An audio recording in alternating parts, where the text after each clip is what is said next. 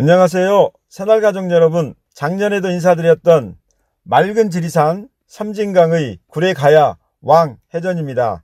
올해에도 이순신 장군이 맛보셨던 구례감을 소개해 드립니다. 지리산, 노고단, 섬진강의 맑은 기운을 먹고 자란 구례에는 1300여 농가에서 5200톤 정도의 감을 생산하고 있습니다. 토질이 비옥하고 과육이 단단해서 저장성도 뛰어납니다. 감 분야 Top Fruit 대상을 수상한 바도 있습니다. 우리 대봉감은 큰 감인데요. 우리가 흔히 말하는 홍시로 먹는 감입니다. 얼려서 먹으면 더욱 맛있고요. 홍시로 먹는 이 감을 맛보시면서 외할머니 생각도 해보시기 바랍니다. 피부 노화 방지, 고혈압 예방, 비타민 C가 귤의 2배, 사과의 6배입니다. 올해는 한 가지 더 소개해 드리고자 합니다. 지리산 청정지역 차시배지 구례에서 자란 그리고 직접 농부가 손으로 볶아낸 햇 수젠 녹차 세작과 우전도 소개해 드립니다. 올여름 섬진강댐의 과다방류로 2천억 원 이상의 최악의 수재를 입은 구례입니다. 구례의 농민들에게 위로와 격려를 주시면 감사하겠습니다. 자, 지금 예약해 주십시오. 11월 10일부터 순차적으로 배송됩니다. 예약 주문은 전화 010-7153-4352로 주시면 감사하겠습니다.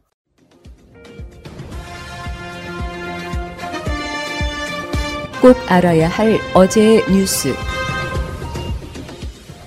직무가 정지된 윤석열 총장은 대검찰청에 출근하지 않았고 검찰은 조남관 대검 차장 검사를 중심으로 직무 대행 체제에 돌입했습니다. 출근길 취재진 앞에 모습을 드러내지 않은 조 차장 검사는 별도 입장문을 통해 초유의 상황으로 어깨가 무겁고 매우 안타깝다고 밝혔습니다. 이어 권한대행으로서 주어진 소임을 묵묵히 수행하겠다며 갈라진 검찰 조직을 검찰 개혁의 대의 아래 하루빨리 추스르겠다고 덧붙였습니다.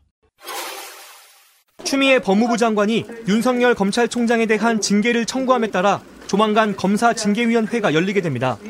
시기는 다음 주쯤으로 예상됩니다. 징계위원회는 추 장관이 발표한 윤 총장의 6가지 혐의를 다룹니다. 7명으로 구성된 징계위의 위원장은 추 장관입니다. 법무부 차관도 참여합니다. 법무부 장관이 지명한 검사 2명과 변호사 1명, 법학교수 2명 등 5명도 위원입니다. 다만 추 장관은 징계를 청구했기 때문에 심의에선 빠지고 6명이 다수결로 결정합니다. JTBC 취재 결과 외부위원 3명은 추 장관과 현 정부 전임 장관들이 추천을 받아 지명한 인사들로 파악됐습니다. 어떤 시기든 추 장관의 뜻에 무게가 실릴 가능성이 큽니다. 윤 총장은 변호인을 선임할 수 있고 징계위에 나오지 않은 채 서면으로 진술할 수 있습니다. 여당은 충격적이라는 표현을 쓰며 윤 총장에게 자진 사퇴를 요구했습니다. 법무부가 밝힌 윤 총장의 혐의는 충격적입니다. 검찰의 미래를 위해서 스스로 거취를 결정해 주기 바랍니다. 검사의 징계는 해임과 면직, 정직, 감봉, 견책으로 나뉘어 있습니다. 감봉 이상의 징계가 결정되면 법무부 장관이 제청해 대통령이 집행합니다. 징계위에서 해임을 의결하면 대통령의 결정을 거쳐 윤 총장은 검찰총장직에서 물러날 수 있습니다. JTBC 이상엽입니다. 고위공직자 범죄수사처장 후보를 정하기 위한 추천위원회 회의가 다시 열렸습니다. 후보를 정하지 못한 채 추천위가 끝날 상황에서 국회의장의 중재로 다시 열린 회의였는데요. 추천위는 4시간에 걸친 긴 회의를 열고도 후보를 정하지 못했습니다. 추천위는 후보 선정을 위해서 두 차례 표결을 했다고 했는데요. 이 표결에서 위원 7명 중에 6명이 찬성해야 한다는 규정을 충족시키는 후보가 없었다는 겁니다. 다른 추천위원들은 야당 위원들이 계속 반대를 했다면서 더 이상 회의를 해봐야 의미가 없다고 했습니다. 추가 회의는 없다는 입장입니다. 오늘 회의는 앞서 야당 측의 추천위원들이 속개를 요청해서 열리게 된 건데요. 이들 야당 측 위원들도 오늘은 또 회의를 열어야 한다 이런 얘기는 없었고요.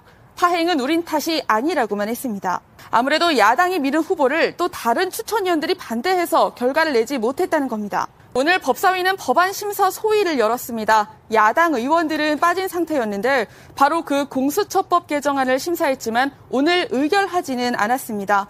검토는 마쳤지만 시간이 없었다는 설명이긴 한데 야당이 강하게 반발하고 있다 보니까 아무래도 조금은 더 여론을 살피려는 걸로 보입니다. 추천위원 5명만 찬성을 해도 공수처장 후보를 선정할 수 있도록 법을 바꾸는 내용입니다. 그런데 이 개정안을 법안 심사 소위에서 통과를 시키면 법사위 전체 회의도 이어서 열어야 합니다. 전체 회의가 열리게 될 경우에는 윤석열 검찰총장을 출석시키겠다고 야당이 벼르고 있다 보니까 민주당으로서는 이 점도 고려해서 의결 시기를 잡을 걸로 보입니다. 중대재해기업처벌법 제정과 산업안전법 개정 사이에서 오락가락하던 민주당이 최근 중대재해법 제정으로 입장을 정리했습니다. 결정 과정에서 문재인 대통령 의지가 반영된 것으로 알려졌습니다. 산안법 개정과 중대재해법 제정도 하자 이른바 투트랙으로 가잔 건데 이렇게 기류가 정리되는 과정에 문재인 대통령의 의지가 전달된 걸로 확인됐습니다. 지난 17일 문 대통령은 산재 사망 사고를 획기적으로 줄이라고 주문했습니다. 산재 사망 사고를 줄이는데 큰 성과를 내지 못하고 있습니다. 건설 현장 사망 사고를 획기적으로 줄이겠다는 강력한 의지를 가져주기 바랍니다. 민주당 관계자들에 따르면 문재인 대통령이 최근 비공식 회의 자리에서 중대재해법과 산안법 개정이 충돌하는 건 아니지 않냐며 두 법안을 따로 처리해야 한다는 취지로 말한 걸로 전해졌습니다. 정부와 여당이 미온적이란 비판을 받자 중대재해법 제정에 힘을 실으며 말한 걸로 보입니다. 이 같은 의견은 당 지도부에도 전달됐습니다. 남은 문제는 처리 시기인데 정기국회 내 처리를 1차 목표로 하고 있지만 공청회 등도 해야 해 연내 처리는 어렵다는 관측도 나오고 있습니다. KBS 뉴스 김지숙입니다. 박현몰 할인 대전 인터넷 최저가로 구매하실 수 있습니다. 파에시옷, 케에시옷, 팟캣몰 한정 수량이라 늦으면 없습니다.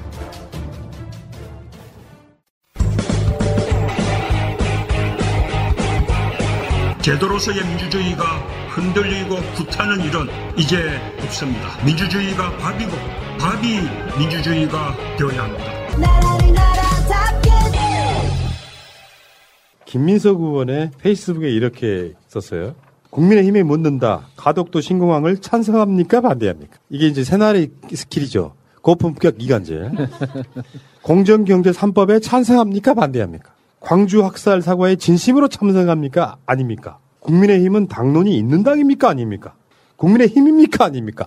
이게 무슨 말이냐면 일단 가덕도 이야기부터 가덕도 이야기가 아니지 사실은 김해 신공항에 대해서 백지화 시켰단 말이야. 그랬더니 PK 쪽에서는 만세하고 국민의힘, TK 쪽에서는 천인 공노라고 이야기를 해. 이게 굉장히 재밌는 상황에 빠져든 거예요 지금. 그러니까 그 잘 생각해 보면 김해 공항을 확장하는 건 찬성하고 김해 공항에서 밑으로 30km만 내려오면 있는 곳에다가 새로 짓는 건 반대한다. 이상하지 않습니까? 똑같이 김해 공항 김해 공항도 부산 PK이고 그 밑으로 내려온 그 가덕도도 PK인데 여기는 찬성하고 저기는 반대한다. 이유는 하나밖에 없죠. 가덕도에다 지으면 너무 잘 될 것 같거든. 음. 가덕도에다 지으면 지가 봐도 대박 날 것 같거든. 어. 그러니까 싫은 거죠. 근데 이게요, 물론 이제 부산 지역 쪽 사람들, 경남 쪽 사람들하고 지금 요, 어, 찜 쪽에서 부산 지역 15명 국회의원 전원 다 이 신공항 특별법 발의를 먼저 했다잖아요. 근데 물론 여기 쪽에서 찬성을 하고 대구 경북 쪽에서 반대를 하고라는 게 어떻게 보면 좀 이해가 될 수 있을 것 같기도 한데 예, 그런데 이 대구 경북 경북 쪽에는 따로 공항을 지지 않습니까? 따로 지는데 이걸 굳이 이렇게까지 반대를 할 이유가 또 무엇이 있겠는가? 그러니까 이게 저쪽 사람들이 뭔가 생각을 바꿔야 된다니까요. 국민의 짐이 가덕도 지금 짓겠다고 정부에서 얘기한 적은 없어. 민주당 차원에서 지금 이낙연 대표 등이 부산 가서 한 이야기가 거의 대부분이에요. 그러면은 홍준표가 말했잖아. 가덕도 찬성해. 찬성하고 대구도 좀 비슷하게 똑같이 뭔가를 해줘요. 라고 이야기하면 되거든. 그러니까 이쪽에 이쪽에 리더십이 제대로 안 세워지다 보니까 당론을 정하지를 못하고 극렬하게 나뉘어가지고 싸우고 있는 거예요. 여기 뜬금없이 서울을 지었거든 윤희숙이 그랬지. 가덕도 공항 타당성을 따져야 된다. 활주로에 고추 말릴지도 모른다. 그러니까 사람들이 그런 얘기했죠.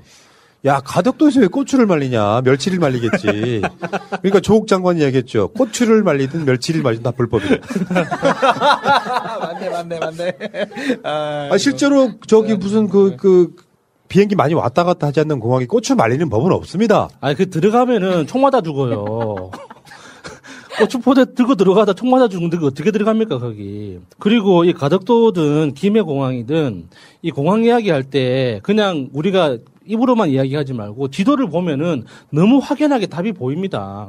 왜 가덕도가 될 수밖에 없냐면은 이거는 입지 뭐 연구할 필요도 없어요. 그러니까 이 노무현 대통령 때부터 부산에 이제 북한 신항을 개발해야 된다 해가지고 제2항만공사가 지금 올해 마무리 단계에 들어가잖아요. 그리고 울산에서 그러니까 대구 울산 거쳐서 부산 통과해서 가덕도 지나서 거제까지 이어지는 엄청나게 그 넓은 고속도로가 뚫린단 말이에요. 그러면 그 고속도로가 거의 다 완공 단계예요. 그러면 그 고속도로는 거제도 지나서 통영 지나서 전라도까지 들어가거든요. 그러니까 이 해안선을 따라서 새로운 이게 물류 시스템을 구축하려고 장기적으로 투자를 하고 있단 말이에요. 맞습니다. 노무현 정부 때부터. 그래서 이미 KTX 노선도 깔아져 있어요. 그러니까 그 김해가 됐든 명지가 됐든 가덕도가 됐든 그쪽으로 물류를 물류 기지를 방향을 잡으려고 이미 다 세팅이 돼 있단 말이에요. 그런데 이 지금 와서 김해에다가 그 공항을 확장한다? 그러면 지금도 위험한 김해공항이 더 확장이 되면 국제 노선들이 그 취향을 안 하죠. 자기들이 왜 그 엄청나게 큰 리스크를 지고 김해공항에다 착륙을 하겠습니까? 차라리 인천으로 가지. 그러니까 요거를 지역 갈등으로 몰아가는 것은 민주당이 아니고 조적이에요. 음. 대구 쪽에서 이제 이게 정치인들이 공약 이런 걸로 막 사활을 걸잖아요. 뭐 밀양 신공약 유치 꼭 해내겠습니다 하고 당선됐는데 정치적으로 이렇게 천인 공노할 일이다 이 이야기를 해버리면 예를 들면은 입지 자체가 부산 앞에 섬도 있고 그러면서 이- 예를 들면 태평양 등을 통해서 날아온 비행기들이 굳이 인천까지 가지 않아도 들락거릴 수 있게 만들어주면 인천은 인천대로 뭐 중국이라든지 예, 유럽 쪽 이렇게 해가지고 서로 이렇게 보완 사항이 되면서 한 나라 개념으로 생각을 해줘야 되는데 민주당 입장에서는 뭐 부산시장 이런 것 때문이 아니라 사실은 진짜로 노무현 국제공항 가덕도에 있는 노무현 국제공항 이런 개념이 노무현 대통령의 치적 때문이 아니고 그걸 먼저 주장했던 어떤 한 정치인 돌아가셨지만 그런 사람들이 실제 이렇게 해야 국토가 균형 발전된다고 하는 어떤 큰 틀 안에 있는 겁니다. 그런 걸 갖고 지금 여기서 윤희숙 같이 이제 이런 촉새들이 임차인 윤희숙이 임대인 윤희숙이 고추 말릴지도 이런 식으로 하면 부산 사람들이 욕해요. 아니 김해가 이미 1년에 천만이 넘는 사용자 이용 객이 예, 있는데 고추 말린다는 게 이게 조롱하는 것 아무 수고 없이 조롱하는 것밖에 더 되겠냐고요. 그러면 이게 이런 자들의 목소리가 국민의 짐의 목소리가 돼버려요. 윤희숙이 이렇게 끼어들면 부산에 계시는 일반 부산 시민들이 어떻게 생각하겠어요? 빡치죠. 저 새끼들 봐라 저것들. 그러니까 이런 식으로 행동하는 게 가장 멍청한 짓이고 하려면 이언주처럼 해야지. 가덕도 동남권 신공항 것을 나는 일관되게 주장을 해왔다. 차라리 이게 낫다는 거야. 머리 좋네. 네. 어. 근데 윤희숙처럼 그렇게 이야기해주면 우리가 thank you죠. 그러니까. 예. 나는 이언주가 후보 되기 바래요. 나는 야수님 친구의 누나. 나는 진심인데. 어. 뭔가 놀리는 느낌인데요? 어.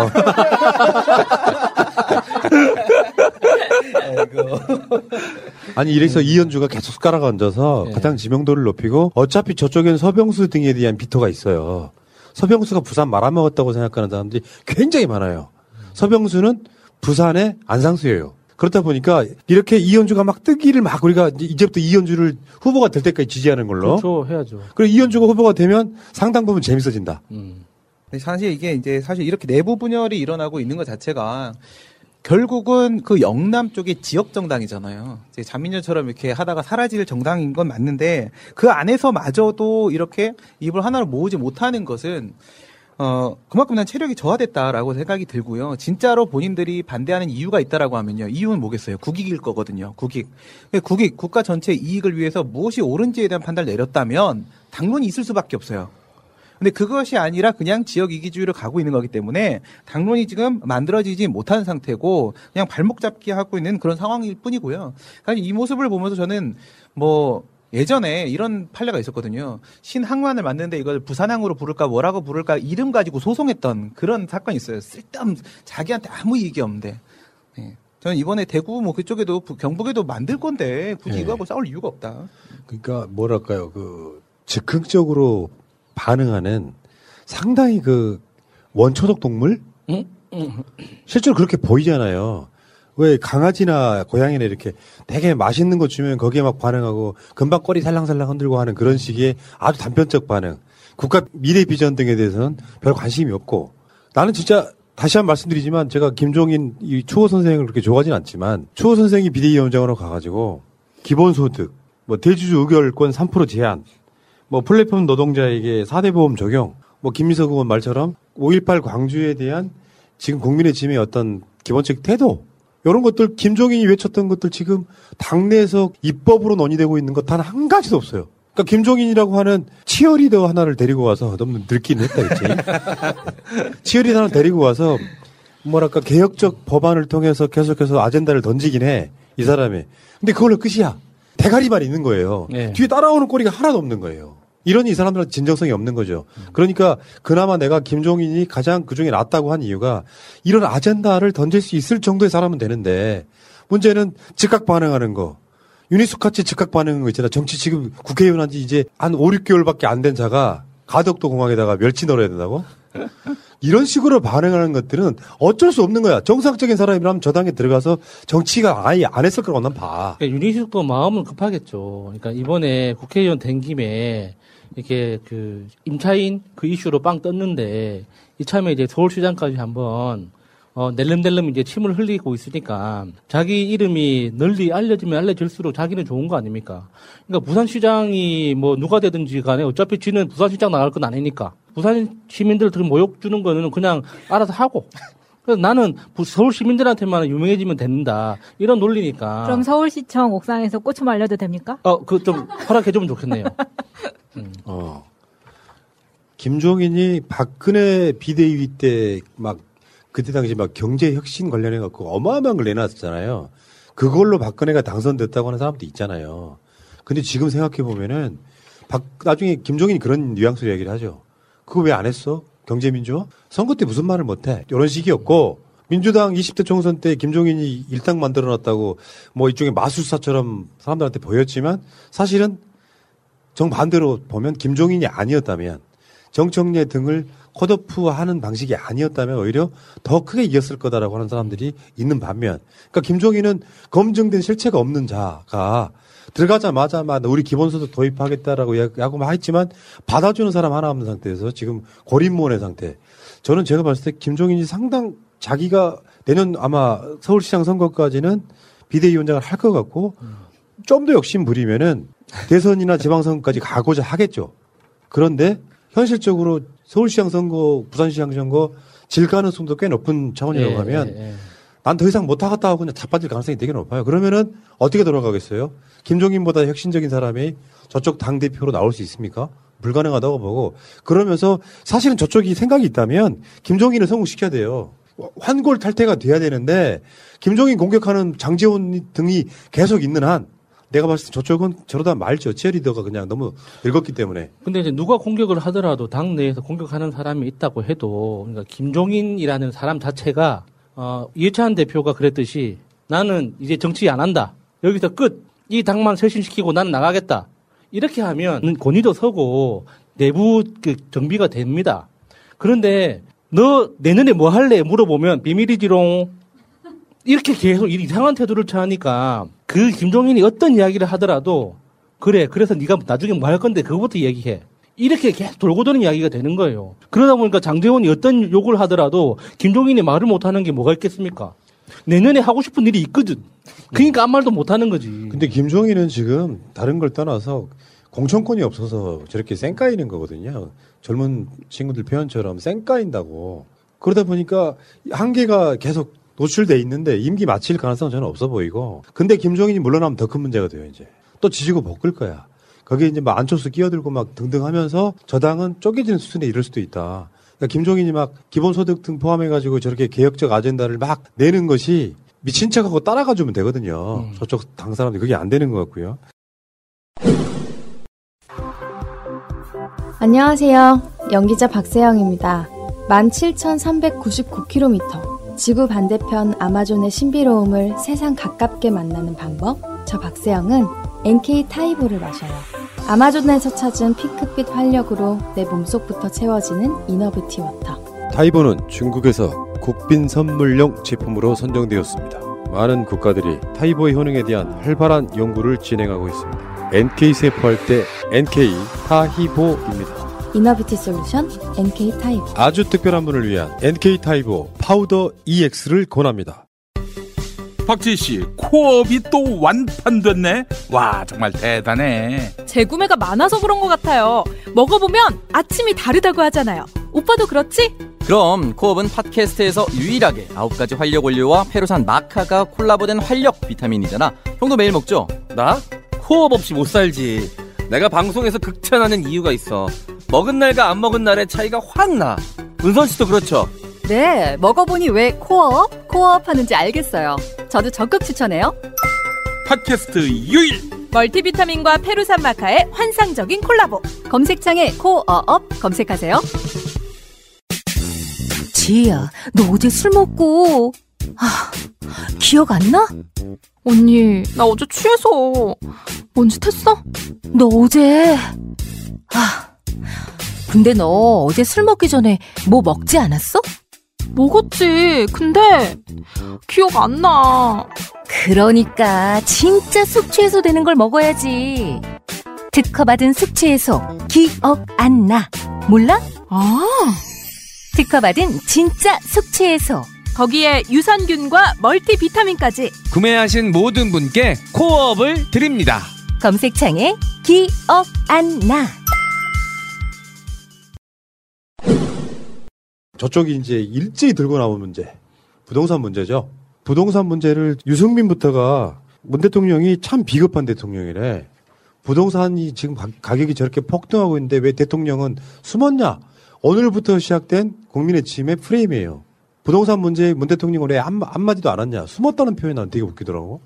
뭐 대통령이 나서 가지고 사안 사안마다 뭐 누구처럼 페이스북에 정치를 할까? 근데 이게 그 유승민도 그렇고 다른 야당 정치인들도 부동산 정책이 실패했다고만 이야기를 하는데 구체적으로 뭐가 어떻게 됐는지 이야기 좀 해줬으면 좋겠어요. 그러니까 실패했다 프레임을 만들려고 하는 거예요. 왜냐하면 지금 저쪽이 들고 있는 아젠다 중에 그나마 먹히고 있는 거. 그게 부동산 정책 실패했다라고 하는 건데 유승민도 웃긴 게 봐봐 실패했다라는 말은 뭔가 정답이 따로 있는데 예. 정답이 아닌 쪽으로 가서 실패했다는 거잖아요. 그러면 내네들이 생각하는 정답이 뭔지를 말해줘야 되잖아. 그러니까. 근데 지금 어떤 상황이냐면 그 해법을 찾겠다는 거야. 지금 내가 대통령이 되면 찾겠다. 박근혜 논리잖아요. 어. 박근혜가 그렇게 옛날에 대통령이 토론에 그랬었지. 내가 대통령이 네. 되면 그걸 찾아내겠어. 찾아서 공약을 하라고 이것들아. 하여튼 박근혜류는 다 똑같아. 어. 얘네가 하는 말 중에요. 그런 말이 있는데 지금 뭐 전세나 이런 것들 계속 가격이 오르고 있어서 뭐 24번의 시도가 모두 다 실패한 것이다. 네, 실패한다 하더라도 25번, 26번 우리는 끝까지 갑니다. 당신들이 부동산 3법 통과시켜가지고 이 장 만들어 놓은 거를 우리는 시간이 지나더라도 어떻게든 해결을 할 건데 근데 논리 자체도 말이 안 돼요. 이렇게 해서 지금 집값이 계속 오릅니다. 올라서 3%라고 얘기하는 종부세를 내야 되는 사람들이 점점 점점 늘어나면은 이 국민들이 세금의 구렁텅이 빠진다는 거예요. 이거 무슨 느낌이지? 아, 이거 박덕흠 느낌인데. 그렇잖아요. 지금 종부세를 낼 수 있게 되면 국민들은 행복해해요. 그만큼 돈을 지금 뭐야 불로소득으로 벌었다는 거잖아요. 그래서 세금의 구렁텅이로 빠진대. 그게 무슨 말이에요? 박덕흠이 나 집값이 너무 많이 올랐는데 세금 올라서 정말 싫어. 이런 얘기랑 똑같은 얘기. 이걸 경제학자라는 자가 논리라고 펴고 있다는 것 자체가 정말 수준 떨어져. 말이 안 되는 소리죠. 대통령은 참 무능했다. 24번의 부동산 대책은 이 정권이 얼마나 바보 같은지를 보여줬다. 그리고 이제 비겁하기까지 하다.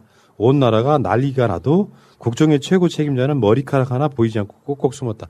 박근혜처럼 프레임을 만들려고 지금 용을 쓰고 있는데 다시 한 번 말씀드리겠습니다. 이 민주 개혁 세력한테도 일부한테는 먹혀요. 저쪽의 부동산 정책 실패론. 그건 개인의 욕망에 관련된 문제이기 때문일 텐데 집값이 오르면 서민들한테는 불편함이 여러 가지가 있을 수 있을 텐데 솔직히 말씀드려 볼까요? 어떤 분이 저번에 지난주에 나한테 부동산 공부 좀 하래요. 우리 쪽 세력인 것 같아요. 음. 부동산 공부에서 그럼 당신은 그 대책이 있습니까? 지금은 부동산 대책이 백약이 무효인 이유가 뭐겠어요? 국민 저변에 깔려 있는 저변에 깔려 있는 그 의식의 흐름 때문에 그런 거야. 근데 진짜 해법은 뭔지 아십니까? 진짜 해법은 딱 하나밖에 없는 거야. 근데 그건 유승민이 반대할 거거든. 뭐 세금 더 올리는 거지. 음. 부동산을 통해서 세금을 벌어들이는 돈을 벌어들인 사람들이 그 세금을 상당 부분 환수해 버리면 부동산 투기 안 한다는 거죠. 그러니까 진짜 해법은 부동산을 통해서 투기해가지고 돈 버는 사람들로부터 세금을 거의 이익이 안 나게끔 걷어버리면 찬성하겠어요? 불가능하다고. 그러니까 문 대통령이 어쩌네 저쩌네 뭐 비판을 하지만 대책이 없는 상태인 건 저쪽도 마찬가지인 거야. 그나마 저쪽이 정권을 잡고 있었다면 24번의 부동산 대책이 나왔겠습니까? 안 나왔겠지. 하는 둥 마는 둥 하다가 그냥 또 집값 오른 채로 방치를 했겠죠. 이런 놈들은 지금 이 논리를 펼 자격이 없는데 저쪽 당에서 일제히 공세가 시작됐어요. 계속 물어보세요 저쪽한테. 그럼 대책이 뭔데? 저는 유승민한테 한번 물어보고 싶은 게 그래서 남북 문제는 어떻게 풀어야 할지에 대해서 한번 물어보고 싶습니다. 대한민국의 경제 문제의 상당 부분은 남, 그 남한이라는 이 국가가 섬처럼 고립되어 있다는데 어떤 근본적인 문제가 많이 있거든요. 그러니까 우리나라 그 GDP가 아무리 높고 부가가치를 많이 생산을 한다고 하더라도 그 많은 돈들이 결국에는 한국이라는 국가를 벗어나지 못하고 있기 때문이에요. 만약에 남북이 평화 체제가 정착돼 가지고 부산에서 출발하는 물류가 저 유라시아 대륙을 건너서 영국까지 갈 수 있다고 쳐봅시다. 그러면 우리나라 부동산에 투자하는 게 돈이 될까요? 안 그러면 그 물류에 투자하는 게 돈이 될까요? 지금은 대한민국에서 돈이라는 건 주식 아니면 부동산 둘밖에 없어요. 그러다 보니까 그냥 이게 둘 중에 하나로 눈치, 눈치 게임만 보면서 왔다 갔다 하고 있는 꼴이기 때문에 부동산 하나를 풀지 못하면은 나머지가 심각해지고 있는 건데 남북 평화가 정착된다 그러면 굉장히 많은 게 해결되거든요. 그런데 유승민 같이 빨갱이 떠드는 인간들이 남북 평화에 대해서 이야기를 하면은 어떤 이야기를 할지 정말 궁금합니다. 이게 글자 그대로 대한민국의 부동산 정책이 어떤 정권 하나의 문제인 건가? 안 그러면은 국민들이 그냥 뭐 무식해가지고 집 한 채 없으면은 굶어 죽는, 죽는 줄 알고 다 벌벌 떨어서 하는 건가? 그런 게 아니거든요. 결국에는 돈을 가지고 있는 자본가들이 돈을 어느 방향으로 굴리느냐, 어떤 방향으로 놓고 투자를 집행하느냐에 따라서 그 전체가 결정되는 건데 지금은 너무 뻔하잖아요. 예. 사실 이 문제를 두고 지난번에도 이낙연 대표가 그 호텔을 이렇게 빌려주는 부분에 대해서 얘기를 했었잖아요. 그 비판하는 사람들 많던데. 코로나가 끝나고 나면은 우리나라 안 그래도 호텔이 부족한데 이거 다 어떡하려고 하냐 이런 식으로 얘기를 합니다. 정말 이게 다 말도 안 되는 생각들을 하는 거예요. 우선 첫 번째. 24번의 시도를 한다라는 것은요, 태양이 떠오르길 기다리면서 끝까지 고개 숙이지 않는 해바라기 같은 그런 자세입니다. 이건 아름다운 모습인 것이지 그걸 요, 실패했다라고 말하는 건 아니고요. 그 다음에 코로나 끝날 겁니다. 그래요. 끝나고 나서 호텔 부족하다고요? 진짜로 우리가 집이 부족합니까? 집이 부족한 게 아니잖아요. 여러 채를 가지고 있거나 아니면 한 채만 가지고 있는 사람도 결국은 다른 이유에서 겁이 나서 전세를 또 하나 가지고 있거나 이런 이유로 자신의 수요와 관계없이 가지고 있는 집들이 있기 때문입니다. 이게 정상적으로 더 이상 부동산은 자산 증식의 수단이 아니라는 제일 중요한 건 마인드예요. 이 마인드가 만약에 형성이 되면 집이 남아 돌 거라고요. 그러면 그때 호텔 다시 쓰면 되는 겁니다. 지금 우리가 종합적으로 얘기하고 있는 거를 맥락 없이 끊어서 끊어서 자꾸 비판을 하는데 그림 좀 그립시다. 어. 난또 이낙연 대표 비판하는 줄 알고 그게 아니었네요. 끝까지 들었어 내가. 어. 문제는 이제 지금 저쪽에서 이번 주부터 계속 부동산 문제를 들고 나올 텐데 정말 후한무치한 세력들이라고 볼수 있는 게 부동산 집값 잡는 거 다 방법을 알고 있다니까요. 지금 국민의 짐이 주호영 원내대표가요. 저기 김태는 원내대표 만나가지고 우리 세금 세게 때리는 걸로 법안 입법시킵시다 하면 끝나. 되게 쉬운 거야. 예, 예, 예. 부동산 통해서 불로소득 버는 사람. 그럼 주호영이 23억을 벌었는데 하겠냐? 그리고 민주당은 거기다 대놓고 이제 그런 이야기를 해야지. 왜 당신네들은 다주택자 처리 안 해? 민주당은 지금 올 말까지 다 처리한다고 하는 거거든요. 단주택 갖고 있는 분들 지금 출당되신 분도 있고 그러죠. 그거 하지 않으면서 무슨 문재인 대통령이 뭐 잘못하고 있네, 숨어서 뭐 비겁하네, 이런 소리 하고 있으니까 욕 처먹는 거야. 개념 없다고. 유승민이 진짜로 대통령이 되고 싶으면 부동산 보유세 올리자고 해. 그렇죠. 그러면 끝날 문제라고. 근데 그렇게 말을 못 하면서 실제로 돈 번 사람들은 박덕금이고 주호영인데 여기다 대놓고 지금 뭐, 뭐 집값이 나라가 뒤집혀도 꼭꼭 숨은 문 대통령 참 비겁하다. 니들이 더 비겁한 새끼들인 거지. 지들이 돈 벌거는 거, 버는 거에 대해서는 그대로 방치하면서 문 대통령이 무슨 무능한 것처럼 말도 안 되는 소리 하고 있어, 진짜. 새가 날아든다는 여러분들의 하트를 먹고 삽니다. 잊지 않으셨죠? 하트를 꼭 눌러주세요. 오늘도 감사합니다. 지난 국회의원 선거에 관련해 가지고 그 중앙 선관위에 21대 총선 투표율 최종 분석 보고서가 나왔어요. 근데 재밌는 게 엄청 많더만요. 예. 그러니까 일단은 60대 투표율이 80%를 찍었다는 거야. 그러니까 일단 재밌는 게 우리가 예상했던 대로예요. 20대, 30대, 40대, 50대까지는 민주당 지지예요. 우리가 전통적으로 50대는 지금 국민의 짐 부류를 지지하는 거 알고 있었지. 근데 그게 아닌 거지. 이제 세대가 바뀐 거예요. 근데 60대 투표율이 80%를 찍었는데도 불구하고 일단 저기 국민의 짐이 완패했다 이런 이야기. 음, 그 저는 이 자료에서 좀 눈여겨봤던 게, 그러니까 18세에서 첫 투표를 했던 그 층이 굉장히 높은 67% 정도의 투표율을 보였는데, 문제는 20, 30대가 상대적으로 굉장히 낮은 50%대 투표율을 보였다. 그걸 보면서 너무 마음이 아팠어요. 그러니까 약간 화가 나기도 하고 마음이 아프기도 하고 그러니까 그렇게 투표를 하지 않을 수- 하지 않았던 여러 가지 이유가 있겠죠. 그러니까 투표할 시간이 없었다. 그러니까 뭐 아르바이트나 직장에서의 눈치 보여가지고 못했다라고 이야기하는 사람들도 있을 테고 그리고 하기 싫어서 그러니까 투표를 하지 않는 것도 나의 정치적 권리이기 때문에 안 했다라고 하는 사람도 있을 텐데 문제는 정치는 표 따라간다는 거죠. 이 데이터를 정치인들이 보면 어떤 생각을 하길까요? 다음 2021년 예산 평가 예- 예산 심사를 할 때 국회의원들이 80대, 70대 예산부터 들여다보지 않겠습니까? 어쩔 수가 없는 거예요. 그러니까 투표하는 사람이 많은 계층에 대해서 얼마만큼 많은 돈이 들어가게 만들 수 있을까를 고민하는 게 정치인이거든요. 어쩔 수가 없는 건데 그 정치 효능감을 내가 몸으로 느껴본 적이 없다고. 그래서 투표하지 않는 것도 나의 정치적 권리이기 때문에 투표를 하지 않겠다. 그건 정말 스스로 공매라는 거거든요. 다 같이 죽자는 거예요. 어르신들이 왜 그렇게 죽자 살자 진짜 곧 내일 가셔도 이상하지 않을 분들도 끝까지 나와가지고 투표를 하는 이유가 뭐겠, 뭐겠습니까? 그 표의 힘을 잘 알기 때문이거든요. 그건 누가 가르쳐 줘서가 아니라 그 삶의 지혜로서 스스로 터득한 것도 있겠지만 지금 20, 30대는 배웠잖아요. 그리고 봤잖아요. 정치를 통해서 표를 통해서 국민들이 제대로 심판하지 않으면 박근혜 같은 쓰레기들이 나온다는 거. 예. 봤으면 투표해야지. 아무리 마음에 안 들어도. 이게 단순하게 에, 민주당이 180석을 얻었다. 이게 일시적 현상이라고 생각하면 착각인 것이 저쪽은 이걸 보고 정말로 심각하다고 느껴야 됩니다. 전통적으로 그러니까 박근혜 이전까지는 50대가 캐스팅 버터 역할을 했어요. 그러니까 지역 말 연령대별로 보면 그러니까 20대, 30대, 40대는 민주당 지지 성향이 높지만 투표율이 좀 떨어지고 그리고 60대 이상의 사람들은 투표율이 높고 소위 말하는 보수 정당 지지층이었단 말이야.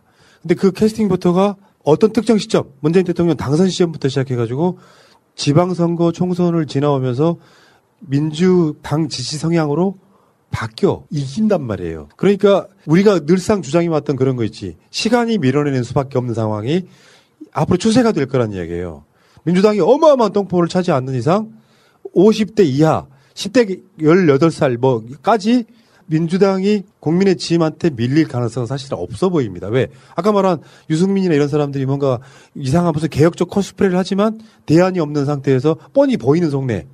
이 과정을 계속 겪을 거라는 이야기를 생각해 보면 60대 이상의 그 투표율이 80% 정도가 나왔음에도 불구하고 2, 3, 4, 50대가 완전히 민주당 지지하는 상황이 이걸로 끝나지는 않을 거예요. 다시 한번 말씀드리지만 정치 세력이라고 하는 건 어느 날 갑자기 바뀌지 않습니다. 대한민국 역사에 박근혜 탄핵은 어마어마한 의미를 가져요. 박근혜를 엄마 아빠 때문에 지지했던 사람들이 박근혜 정권의 속사를 다 봤어. 근데 최순실만 등장하는 게 아니고 이명 박근혜를 거치면서 서민의 삶이 피폐해졌다든지 하는 것들을 봤어. 그리고 나서 박근혜가 탄핵이 될 때 내가 결정한 마음이 있죠. 박근혜는 탄핵시켜야 된다? 지켜야 된다라는 마음이 당시에 국민의 표를 갈랐다고 생각을 하거든요. 근데 그 마음이 문재인 정부가 공식적으로 완전히 실패했다는 생각이 들기 전까지는 일반적인 마음이 바뀌기 힘들어요. 그러니까 문재인 정부가 사실 이 정도 막 K 방역 같은 걸 통해서 남북 관계 같은 걸 통해서 잘하고 있는 과정에 대개 사람들은 마음이 바뀌지 않는 상태로 저쪽에 있는 표 10%가 우리 쪽으로 넘어왔단 말이에요. 그럼 20% 차이가 나버린 상황이잖아요. 그 대표적인 것 중에 하나가 50대를 통해서 저는 나타나는 거라고 보거든요. 그러니까 얘네들은 지금 어떤 시간적 흐름상 굉장히 다급하다고 느껴야 됩니다. 그게 맞죠. 이게 50대하고 60대 투표율이 70% 육박, 그 다음에 80% 초과예요. 그럼 평균적으로 보수적 성향을 가지고 있다고 보는 연령대가 거의 75%가 투표를 했음에도 불구하고 민주당이 단순히 이긴 것이 아니라 압승까지 해버렸다라는 것의 의미를 분명히 국민은 생각을 해야 되고요. 이것이 우리 사회의 이념 성향이 변했다라고 보기는 좀 힘들겠지만은 어쨌든 그 지지 계층의 변화가 분명히 있었던 것이고 정말 큰 어떤 무언가가 있지 않은 이상은 이대로 갈 수밖에 없고 2022년 3월에 재집권 가능성을 현실적인 지표가 나왔다라고 저는 우선 생각이 들고요. 근데 여기서 저는 보였던 게 뭐냐면 이, 이 기사에서 80년대 학번의 60년대생의 운동권 그룹과 뭐 이런 비교가 있는데요. 사실 이걸 보면서 제가 그동안 생각했던 문제인식인데 그 뭐 스카이 학생들에 대해서 우리가 상당히 지금 뭐 반감이 좀 있어요. 생각을 해보시면 586 세대, 당시 386, 지금 586 세대라고 불리는 50대들, 지, 민주당 쪽을 지지하는 거는 40대, 50대가 중심이 되고 있다라고 지금 여기 나오는데요. 그러면 586 세대로 불리는 50대 하고 그 다음에 이제 90년대 학번이에요. 그 다음이. 90년대 학번까지는 대학에서 정치 담론이 있었다는 거예요. 여기까지가 지금 민주당을 지지하는 핵심 코어층이라는 거죠. 그런데 그 뒤 이제 30대로 내려가면서부터 갑자기 민주당의 지지율이 훅 떨어집니다. 이게 공공학번 뒤쪽이거든요. 이 공공학번 2000년 들어온 다음부터 대학 내 학생운동이니 학생회니 이런 것들이 전부 무너졌고요. 지금같이 말도 안 되는 상황이 발생을 하고 있는 건데 사실 그때 당시에 진보적 성향을 우리가 이렇게 몸에 안고 사회로 나왔기 때문에 이 투표 현상이 나올 수 있다. 이, 이 부분에 대한 우리가 대책도 좀 마련하지 않을까. 우선 되게 좋은 지표인데 이 4, 50대 미투루가 상당히 좀 위험한 예, 걸 보, 보이면서 좀 안타까운 부분도 있고 해결책도 좀 필요하지 않을까 좀 생각이 들어요. 그러니까 저는 이렇게 봐요. 어, 지지라고 하는 것이 어느 날 갑자기 막 뭐 미친년 널뛰듯 하는 그렇게 지지가 그런 지지는 없어요. 사실 알고 보면은 우리나라의 무당층이라고 하는 사람들 중에 제가 말씀드렸잖아. 일부는 그냥 샤이 보수예요. 모태 보수. 박정희 막 어마어마하게 잘했다고 생각하는 사람들인데 그 사람들의 자녀에 해당하는 사람들. 그 사람들은 국민의 짐이 조금만 잘하면 그쪽에 표를 줄 사람들이에요. 나머지 사람들은 그게 진짜 소위 말하면 중도층이라고 할 수 있는데 이 사람들은 긍정적인 쪽에 반응하는 사람들이에요. 어, 뭐 나라가 공수처 통과돼 가지고 고위 공직자들은 지금 비리 좀 하기 힘들게 생겼다. 통과되면 지지할 사람들이. 여기에 중도로 남아 있는 거예요.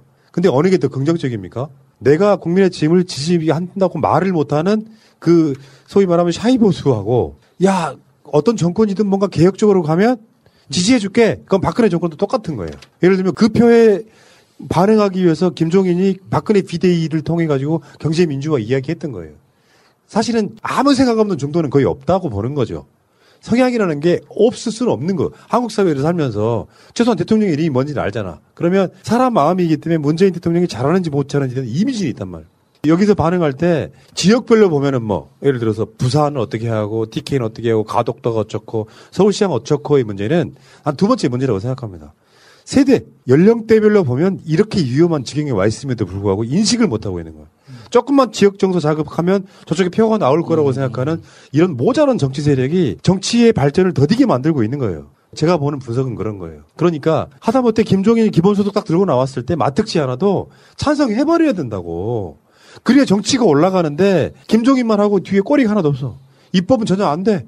그러니까 나중에 김종인이 희화화되기 시작하죠. 그 노인이 들어와가지고 그냥 치어리더 하고 계시는구나. 그러면 이 당이 좋아질 이유가 없잖아요. 이번에 그 선관위 통계 보고서를 보고, 그러니까 국민의힘 초선 의원들은 정말 긴장해야 돼요. 이런 식으로 갔을 때 과연 2021년 4월이 지났을 때 국민의힘이라는 당 이름이 그대로 존속할 수 있을까에 대해서 심각하게 생각을 해야 되는 것이고 그러면 중진 의원을 중심으로 중진 의원 한 마리를 중심으로 여왕골처럼 뭉칠 건지 안 그러면 초선 의원들끼리 뭉쳐가지고 새로운 보수의 길을 개척해 나갈 건지에 대해서 심각하게 고민하고 그걸 나중에 결정을 하더라도 모임은 지금 결성을 해야 된다니까요. 예. 왜 그런 걸 안 하고 있냐고. 난 안타까워요, 진짜. 하겠지. 우리가 몰라서 그러겠지. 아니, 죽, 죽이려면 모아서 죽여야 같아? 되는데, 다 각자 죽이려면 좀 힘들잖아요. 그래서 모아, 모여 있으라고, 그러니까. 우리가 저쪽 당을 걱정하기 이르렀다. 그러니까 여러분들은 그 포탈 등에서 이슈만 보면은 문재인 정부 큰일 났다 하실지 모르겠는데 다시 한번 말씀드릴게요. 이런 이슈 파이팅하는 방송의 특성은 그런 겁니다. 우리가 틀리지 않았음을 스스로 증빙하는 거예요. 흩어지지 말라고 이야기하는 거야. 투표 있으면 나와서 열심히 투표하라고 이야기하는 거예요. 세상이 조금이라도 좋아지려면 다시 한 번 말씀드리지만 국민의 짐이 정권 잡았으면 부동산 가격이 어떻게 됐겠는지를 생각해 보면 근데 그 사람들이 민주당도 똑같다고 생각하면 투표장에 안 나와. 성향은 민주당 성향이기 때문에. 그러니까 개혁적 입법들은 실제로 그런 국민들을 위해서라도 통과시켜주는 거예요. 지지층 자체가 흔들리지 않게 만들어주는 건데 이 사람들은 지금 이제 고정표 자체가 문재인 대통령의 콘크리트 지지율이 40%라고 하지 않습니까? 박근혜 때가 30%라는 소리가 있었어.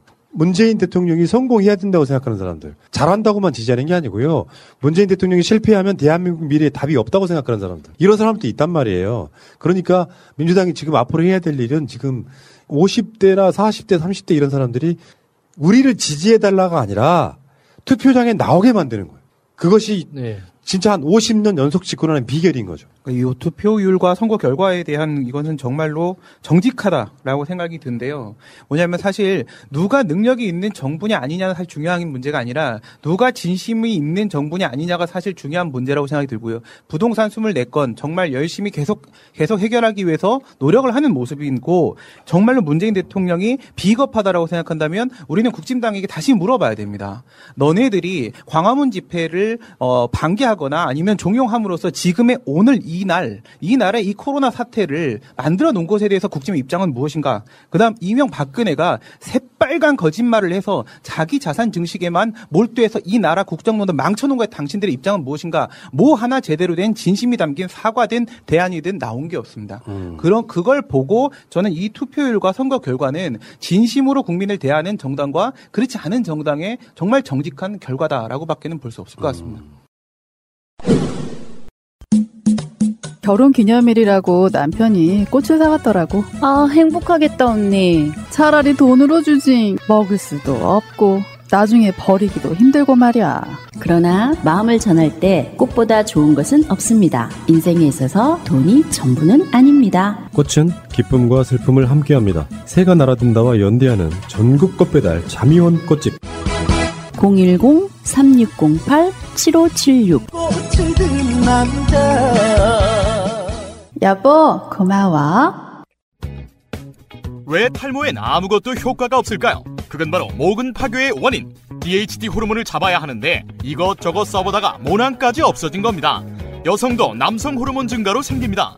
특허청 탈모 검색하면 2,000개나 나오지만 DHT 5알파 환원 효소 억제 남성 120명 임상 결과 83%는 전 세계에서 저희 모낭 영양제뿐입니다. 이미 탈모약 쓰는 분, 모발이식 하신 분도 호르몬 부작용 없이 두 배 효과고요. 가는 머리 두피 트러블엔 뿌리 깊은 샴푸, 머리숱이 적어졌다면 모낭 영양제 스프레이 18,000원 환불 보장입니다 1566-7871 뿌리 깊은 샴푸로 검색하세요 새날 만에 아주 특별한 인터뷰 칼기 특별방송 2부입니다. 나오신 분들 소개해드리겠습니다. 반피 형생 칼기 폭파 사건 진실을 파헤쳐 오신 칼858기 사건 탑승 유족회 자문위원이시고요. 신성국 신부님 나오셨습니다. 네, 반갑습니다. 예, 저번 나왔던 방송도 많은 분들의 어떤 관심과 그런 걸 조명받았던 바로 그런 일이 있었고요. 네. 자, 그 다음에 오늘의 이제 오늘의 그 핵심 인물이신 것 같은데 우리 홍광철님 나오셨어요. 안녕하십니까 건강철입니다. 예, 이 방송을 처음 보시는 분들한테 개략적으로 설명을 해드리면 북한에서 군인 생활을 10년 넘게 하시다가 지금 대한민국에 이제 내려와 계신지 지금 한 몇 년 되신 거죠? 7년 됩니다. 7년 정도. 그래서 오늘의 주제가 사실은 김현희는 가짜다이기 때문에 네. 김현희에 대해서는 하시다 보니까 거의 전문가가 되신 거 아니에요? 예. 예. 전문가가 됐죠. 가짜일 수밖에 없는 사람이죠 지금 네. 결론적으로 먼저 이야기를 하면. 예. 어쨌건 김현희가 왜 중요하냐면은 칼기 사건은 전 두 가지라고 봐요. 저번에 했던 방송에 칼기 동체가 사건의 내막을 어느 정도는 말해줄 거고 그 다음에 이 사건을 일으켰다고 하는 사람 두 사람이 있는데 한 사람은 죽었고요. 한 사람은 지금 살아 있습니다. 이 사람이 평양에서 온 게 아니면 이 사건은 전혀 다른 사건이 되는 거죠. 그래서 네. 김현희를 우리가 중점적으로 이야기할 수밖에 없는 바로 그런 방송이 아닌가 싶어요. 이제 그 이야기를 지금 바로 시작하시죠. 네. 그러니까 김현희는 평양에서 왔다 라는 것이 자기가 평양 출신임을 증명해야 되는 상황이었잖아요. 네. 그래서 김현희가 평양 출신임을 증명한 사진이 하나 있죠. 네, 예. 본인이 평양 출신이라고 증명한 사진. 네, 네, 있죠. 사진 한번 보면서 이야기 한번 해보실까요? 화동 사진 있죠. 예, 사동 사진. 유명한 김현희 어렸을 때 사진. 예, 예. 김현희가 나이 먹어서 사진 없는 거 아니에요? 평양에서 찍었다고는 사진 없는 거 아니에요? 예, 그, 그- 그거밖에 없는 거죠. 예. 화동 사진밖에. 예. 예. 이게 지금 저게 1972년 예. 그 11월 2일 날 그 그 당시에 그 남북 조절위원회 예. 회담을 예. 위해서 남측 대표가 이제 남측 왔거든요 대표단들이 예. 그때 이제 김현희 말로는 자기가 그 당시 에 왔던 장기영 음. 남측 대표가 장기영 장기영 대표에게 자기가 꽃다발을 줬다. 그게 저게 자기다 지금 화살표가 제 화동 사진이에요. 근데 저게 그 당시 유일한 증거물이었거든요. 근데 저게 그 이런 우리 홍광철 선생님이 이제 확인한 결과 예. 어? 이거는 김현희가 아니다. 그걸 지금 오늘 이제 아마 설명할 거예요. 우선 김현희가 62년 생 아닙니까? 근데 72년도에 저 사진 찍은 거거든요. 그럼 10살 때입니다. 10살 때네. 어디 저 10살 때 보입니까? 10살이 훨씬 넘어 보이죠. 아 중학생 정도 예. 이렇게 이런 느낌 아니에요? 예, 중학생, 중학교 1학년, 음. 2학년 이 정도. 그렇게 보이지 않습니까? 음. 나이 있는 애들이라 저, 저 나이 있는 애들이거든요. 저, 음. 저 정도 되면 혹시 이 방송을 팟캐스트로 들으시는 분들은요 유튜브 새날 채널에 오셔가지고 네. 이 화면과 함께 보시면 훨씬 더 이해가 빠르실 거예요. 네. 예. 근데 이 김현희 자체, 그러니까 이런 화동들이라고 하는 게 저번에 문 대통령 평양 가셨을 때도 네. 어린이들이 와서 이렇게 꽃다발 안기고 이러는 것들이 있었거든요. 네. 그러니까 김현희는 평양에서 자기가 있었다는 것을 증빙을 해야 되는 상황이라 네. 자기가 평양에서 이 사진의 주인공이 나다라고 이야기를 했지만 네. 이게 이 사람 아니다라고 나타난 사람이 있는 거 아니에요? 네, 그러니까 그 사진에 주인공이 있는 거죠 평양에. 네. 그래서 그 주인공이 나타난 겁니다. 정의선이라는 그 주인공이. 정의선이라는 사람이 예. 놀랍게도 김현희는 자기가 한 말이 다 뒤집혀 버려요. 그런 사람이 네. 나타나면서 예, 그렇죠. 이건 난 김현희가 아니라 내라고. 어, 정희선 씨. 네. 그리고 그 동영상이 있습니다. 정희선 씨가 네. 이렇게 그 기자회견 하는 동영상이요. 그 정희선 씨란 분은 어떻게 이- 이 상황에 등장을 하게 된 거예요? 그 당시에 이제 안기부가 1988년 1월 15일 날 이제 수사 발표를 를 해요. 예. 국민들에게. 예. 이칼 858개 사건 수사 발표를 해갖고 그 김현희가 어? 그 북한 사람임을 증거하는 그 물증으로 저 사진을 내줍니다. 예. 그러니까 북측에서는 그 안기부 발표문을 보고 야 저거 우리 나라 있는데 어. 북한에 있는데 왜저저 저 여자가 왜 김현희가 됐어? 아. 네, 그래서 정희선이라는 사람이 그 당시 교원이었어요. 학교. 예. 그분이 일본에 가서 일본에 가서 일본 기자들 앞에서 기자회견을 열어요. 가짜네 그러면은. 예, 그러니까. 음. 그 김현희나 안기부 발표가 다 무너졌어요. 그래서 이 증거물 때문에. 88년도에. 88년도에. 동영상 한번 보실까요? 한편 북한은 꽃을 준 소녀가 실제로 북한에 살고 있다며 언론에 공개했습니다. 제 이름은 정희선이라고 합니다. 그래서 지금 나이는 28살인데 여기 벌써 제 학구 동무들이 사진 속의 인물들 이름까지 모두 기억하고 있었습니다. 동무가 어, 김성희, 김성애 그다음에 이 뒤에 정례중학교 동무고 이 창전중학교의 그 박옥신 동무입니다. 이거 꼬물 하사표가 제 머리 위에 지금 있는데 나 이거 NCT 보고 깜짝 놀랐습니다. 아, 이건 나, 나다. 난데, 아, 이건 난 와인이라는 겁니다. 이 꽃다발을, 이, 그때 그 대표들이 왔을 때 꽃다발을, 이, 갈, 올 때도 주고 갈 때도 주고 난 이거 당사자인데, 이내 머리에 있는 거, 이거 마임이라는 겁니다. 아니, 사람 잡아도 불쌍할지, 아, 이렇게 폰폰히 내가 눈을 뜨고, 이 살아있는데 내가 아이 마임이라 멀리는데 내가 가만히 있겠습니까?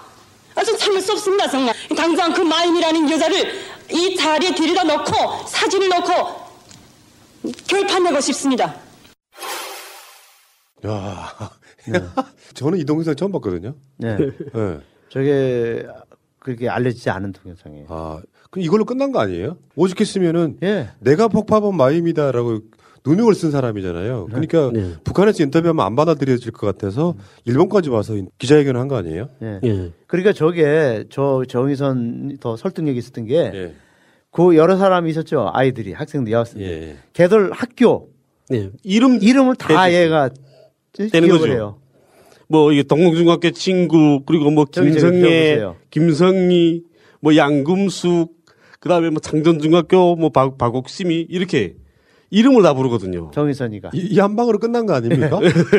그러니까 딱 깨진 거죠. 김현희 거짓말. 저게 네. 안기부가 내놓은 네. 김현희가 유- 북한 사람이란 유일한 네. 예? 증거물이 저거 하나입니다.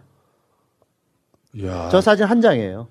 김현희는 근데 그 진술을 보게 되면 이름은 못 댑니다. 이름 못 떼고 이건 어느 뭐, 뭐 어느 중학교 동무고 뭐 이렇게만 그뭐 돼 있거든요. 에라 이 거짓말쟁이들아 진짜 너무하네.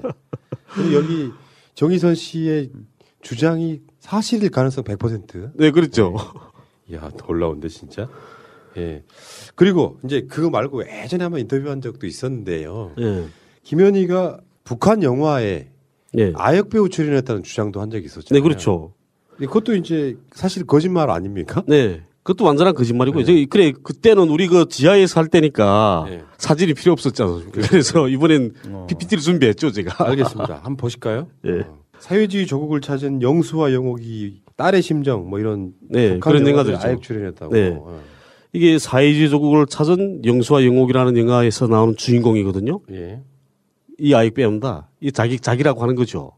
근데 보게 되면 생김새를 보면 그런 것 같지 않습니까? 근데 귀를 보면 아니거든요. 음. 이건 김현희 귀하고 내 한쪽 찾았습니다. 한참 인터넷에서 음. 한 방향으로 있는 귀를.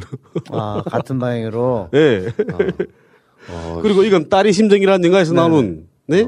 그 귀거든요. 음, 아역 배우. 예. 근데 이 딸의 심정에서 그 이 영화는 아역 배우들이 많습니다. 아, 이 영화를 오래 찍었더라고요. 아. 그러다 나니까 배우가 계속 바뀐 거죠. 아역 배우가. 예. 그러니까 그리고 또 그 시대상이 좀 길게 가다 나니까 저렇게. 예. 아, 근데 귀다 다릅니다. 귀 모양은. 김영이 다르네요. 네. 그 실제로 지금 이, 요, 요, 저 어린이 얼굴도요. 네. 김현희 얼굴 찾을 수가 없는데요. 네, 그렇죠. 모, 모양은. 네. 근데 이, 배- 어쨌든 배우들이 나오는 배우, 이게 나 출연한 그 아역 배우가 밑이 되니까. 네. 그래, 보게 되면 다음번에도 보면 이게 그, 이 배우도 또 얼굴이 조금 다르죠. 아까 배우보다. 예. 그러니까 이건 영화를 오래 기간 찍어, 찍어서 그렇게 된 것 같습니다. 이건 딸의 심정이라는 영화에. 예, 예, 딸의 심정이라는 영화에서. 그러니까 이게 성장하는 과정에서 다 바뀌니까. 네. 그래서 제가 그 딸의 심정하고 그다음에 이제 그 사회주의 조국을 찾은 영수와 영옥이 이 영화에서 나오는 아역 배우들 사진들 다 모았거든요. 난 김현희가 저 화동 소녀에서 자신이라고 찍은 그것도 다 모았습니다. 그래 저 대비해 보게 되면 김현희 사진하고 다 다른다. 예.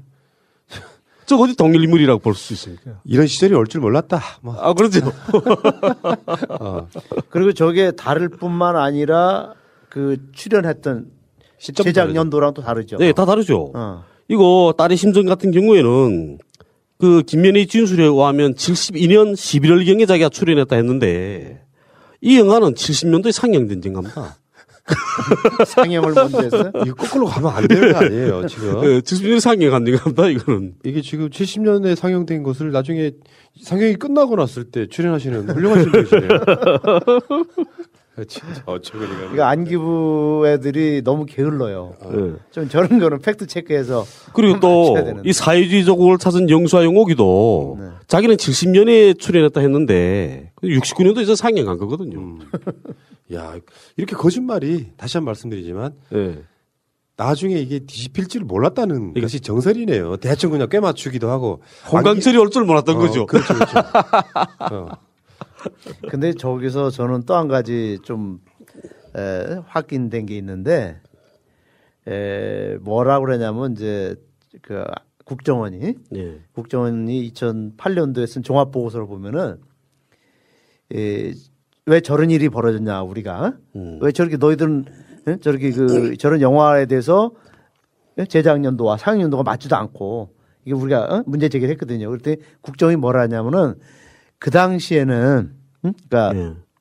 이 북한 영화를 우리가 어? 저게 못 어? 확인할 수가 없었다. 그래서 이게 된 거다 그래요. 네, 예. 근데 사실은 북한 영화는요 이미 홍콩에서 네. 다그 갖고 있었어요. 네. 얼마든지 홍콩에서 북한 영화를 볼 수, 어? 보고 싶은 사람들은 다 볼 수 있었어요. 음. 그러니까 이게 안기부가 거짓말을 시키려고 하니까 그렇죠. 어? 계속 엉뚱한 걸 갖다 들이대는 거지. 야, 그러니까 뭐 어떻게 보면 안기부도 김현희한테 속았다 이런 식으로 이야기는 안 통한다는 거죠. 음. 논리적으로 말이 안 되는 거죠. 네. 어. 자 그리고 지금 이런 것도 있어요. 어, 김현희가 아버지 김원석에 대해서 자기가 주장하고 이야기하는 것들이 있거든요. 예. 이것도 거짓말이라면서요. 그렇죠. 예. 그 김현희 그이 안기부 진술서에 보게 되면 아버지 김원석은 공화국 무역부 과장으로 현재 아프리카 그 앙골라 공화국 주재 무역부 수산 대표라고 했습니다. 김현희 주장은 예. 네? 저 김현희 지금 자필입니까? 예, 김현희 자필입니다. 음. 그리고 또 다음번에 보게 되면 이게 다 또 쓴 게 또 있거든요. 그 63년에 아버지가 쿠바 주재 대사관에서 근무하게 돼서 아버지 따라서 전 가족이 주- 그 쿠바로 출국해 출국했다. 이랬습니다. 예. 김현희 아버지는 60년인가 그때 그 김일성 종합대학을 졸업했다 하거든요. 예. 김현희 진술에 의하면 예. 그런데 그러니까 60년에 졸업해서 예무성에 들어가서 들어가자마자 그다음에 한 1년 정도 있다가 쿠바를 간 거죠, 지금에. 그래서 3등 서기관이라고 합니다. 보면 다른 그 진술들을 보게 되면 그랬다 67년에 지금 돌아왔다는 거 아닙니까, 북으로? 예. 그런데 이거 그 북한 인물록 그거 이게 87년도에 여기서 남한에서 출판된 거거든요. 김원석. 예. 거기에 있는 북한 인물록에 있는 김원석은 대삼다 인민군 소장이었고 아, 그래요? 군사정전위원회 위원이었고 엄청 고물이네요. 그렇죠. 쿠바 대사관 무관입니다 이 사람은. 아, 그러면 동명이인이 아니고 동명- 쿠바에 근무했던 사람인 거예요? 예, 그 사람 실직 근무했던 사람이란데요. 이 시기에. 62년부터 70년 2월까지 근무했습니다. 거기서 쿠바 대사관에서. 그럼 아버지 사칭한 거네요? 예, 아버지 자기 사칭. 아버지가 아닌데. 남의 아버지를. 양심 없이. 아, 김현희가 했다기보다는 안기부의 누군가가 음. 대략 꿰맞추기 위해서 등장시킨 인물 같은데 이게 팩트가 깨져버리는. 네, 그렇죠. 벌써 61년 4월에 김일성 종합대학을 졸업했거든요. 예. 김현희 아버지는. 근데 이 사람은 당시 61년 9월에 군사정전위원회 위원이었습니다. 대사. 대충 맞추긴 했어요 보니까 62년부터. 네, 그것만 맞춘 거지, 밑에 것만. 쿠바 주재 북한 대사관 무관이고 이게 3등 서기관이라고 그러고. 네. 그럼 김현희가 아버지 따라서 쿠바에 갔다 왔다는 얘기잖아요. 네, 그랬죠. 근데 여기서 이제 예? 이쪽에서는 김현희 진술은 외교관, 아버지가 예. 외교관이야. 예. 근데 그 이쪽 북한 인물로 보면 군인이야. 음, 군인이죠. 이게. 다른 거거든요. 네. 외교관과 군인은 완전히 다른 거잖아요. 아, 민간인과 군인의 차이 같은 그럼요. 거예요. 완전히 다른 거예요. 소속. 그러니까 이거는 전혀 맞질 않는 거예요. 그리고 또 보면 이 이게 조선 이게 동 그 이게 뭐나요? 신문. 이 신문에 네, 신문에. 예, 신문에 난 것도 보면 여기는 중앙일보네요. 예. 네, 그 당시에. 외교관 딸. 딸이라고 하지 않았습니까? 김현희가. 아. 예? 그런데 김현희는 계속해서 자기 아버지는 무역 대표부에 또 있다고 있었다고 하거든요. 무역 대표. 다르네 진짜 생각해 보니까. 예. 설명해 주세요. 외교관 그래 보면 일부 예. 차이점. 그러니까 그러니까 외교부는 우리 우리 남한에도 있잖아요. 그 외교부. 음. 예? 그다음에 남한에 또 해외하고 이렇게 그 경제 관리하는 여기는 또 개인 기업들이 많으니까 그런데 음. 북은 국가가 국가 기업들이 돼야 다른 나라 이게 하고 이게 대외 관계를 그러니까 교육을 무역을 할 수 있는 거죠. 그래서 북에는 무역부가 따로 있었습니다. 지금은 대경제위원회라 부르고 부르는데 그러니까 외교관하고 무역 일꾼은 다른 겁니다. 무역 일꾼이라는 거는 장사하는 사람이고 외교하는 사람은 외교 활동하는 사람이죠. 그렇죠. 예? 소속 기관들이 이게 다른 겁니다. 외무성과 대경제성 지금은 그렇게 나누, 나누고 있거든요. 그 당시에도 다릅니다. 소속 기관이. 그러니까 그걸 지금 혼동해 쓰는 거죠. 당시에 김현희는 기자회견 열 때요. 예. 88년 1월 15일 날. 나는 애교, 어? 우리 아버지가 애교고 나는 애교관 딸이다라고 했거든요. 그래서 아까 중앙일보 나왔잖아요. 근데 수사 기록을 보면은 앙골라 어? 주재 무역 대표부 예.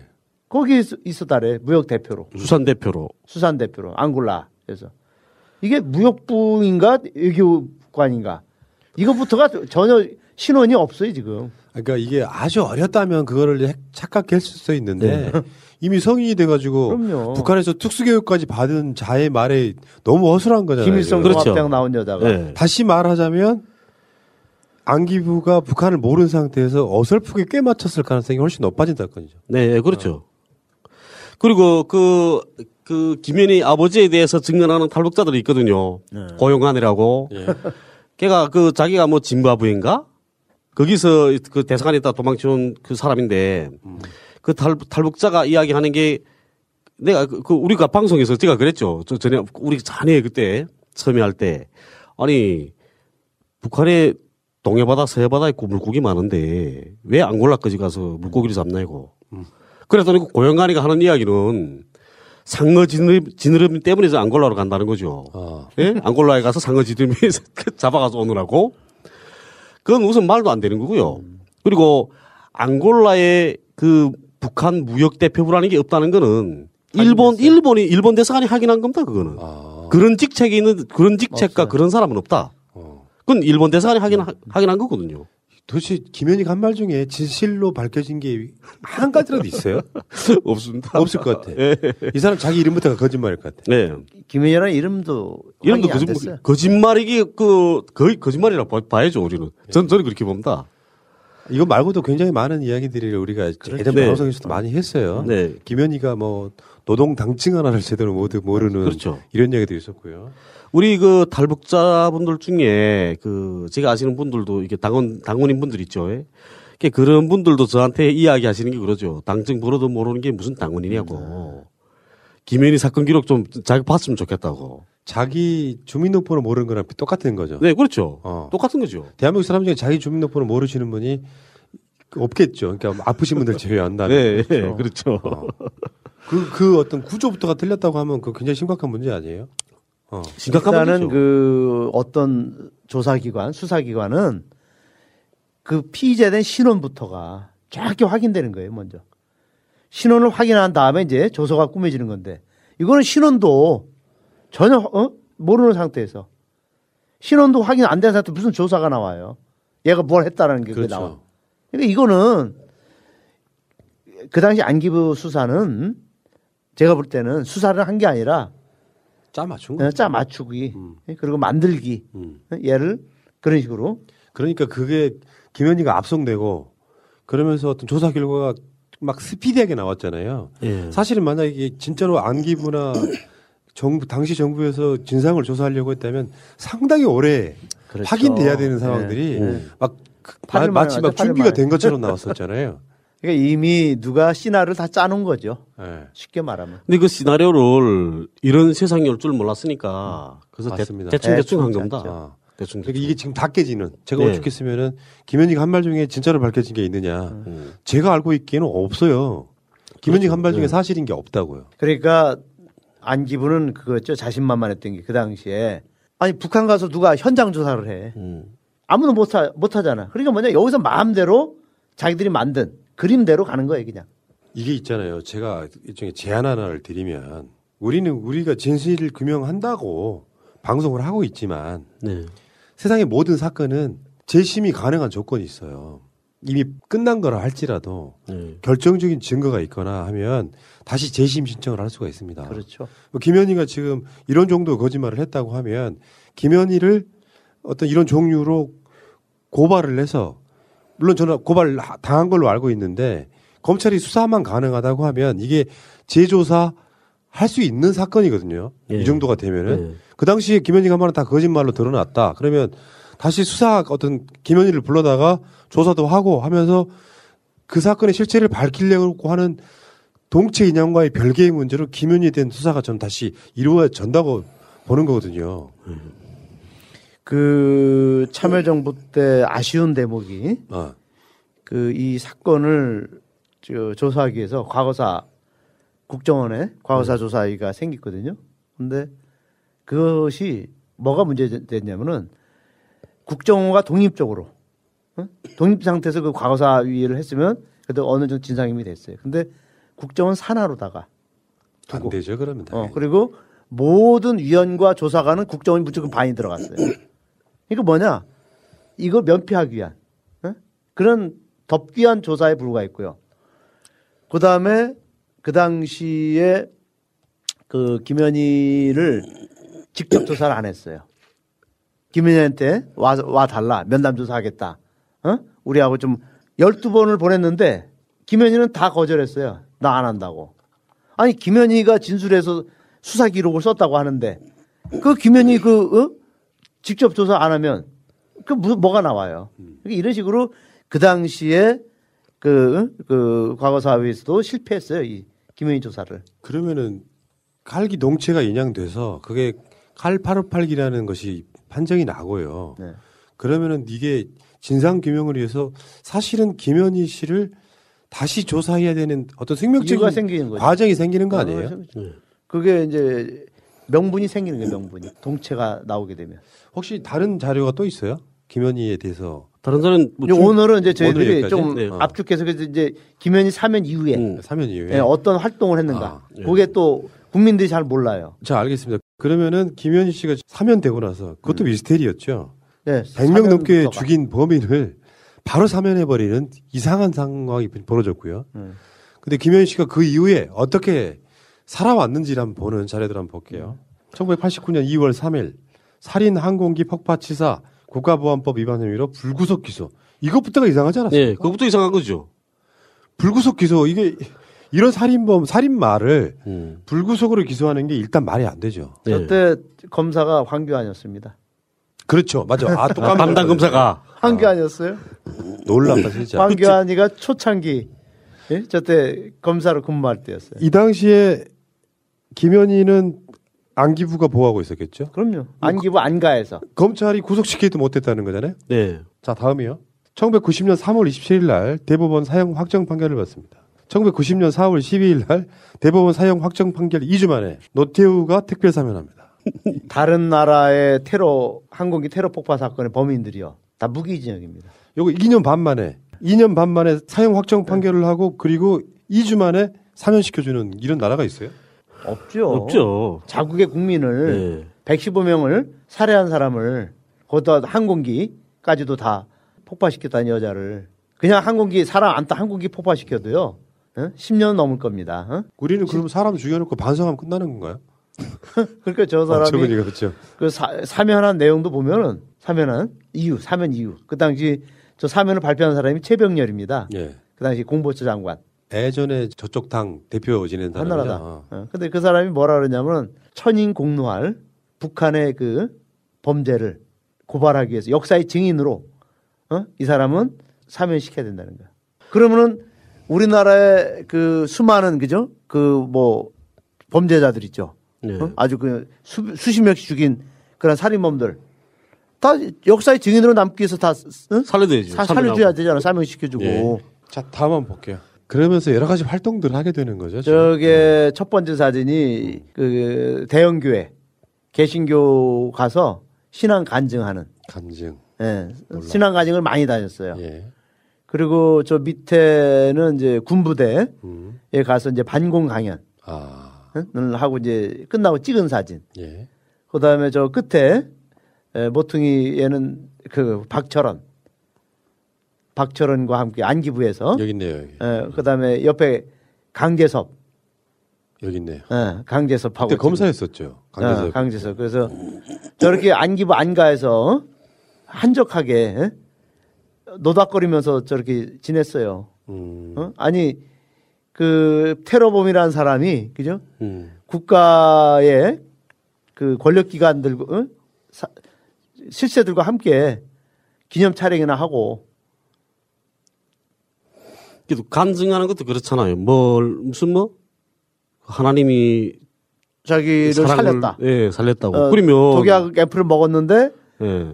자기를 살려서 자유 대한민국으로 자기를 인도했다. 죽은 사람 뭐야 그럼? 그럼 돌아가신 사람도 그, 그 뭐야? 그 말도 안 되는. 간증도 그따위로 하고 다닌다는데요. 제가 봤을 때 김현희는요. 예. 이 정도의 이야기를 거짓말을 했다면 이제는 자기가 칼기 폭파범이라고 믿고 있을 가능성도 있어요. 이걸, 이걸 리플릿 증후군이라고 네, 그러는데 예. 계속 세뇌를 시키면 내가 폭파시켰다라고 믿고 있을 가능성도 있어요. 네. 환자들 중에. 저 가운데 가운데 사진 있죠 위에. 예. 저게 참 재미난 사진입니다. 저게 소망교회. 이명박의 소망교회. 아, 그 소망교회 가서 간증하고 그 목사님 있죠 유명한 목사님 소망교회. 예. 곽희선 목사님인가? 예. 아, 곽희선 목사하고 어 이제 같이 찍은 사진이에요. 아 이게 무슨 범죄자입니까? 놀랍게도 김현희는 안기부 직원과 결혼하는 거잖아요, 사실. 예. 그게 더 가장 놀라워요. 그렇죠. 이유를 모르겠어 아직도. 저기 있네요. 예. 1997년 안기부 직원. 12월 28일 날 예. 어, 결혼을 했거든요.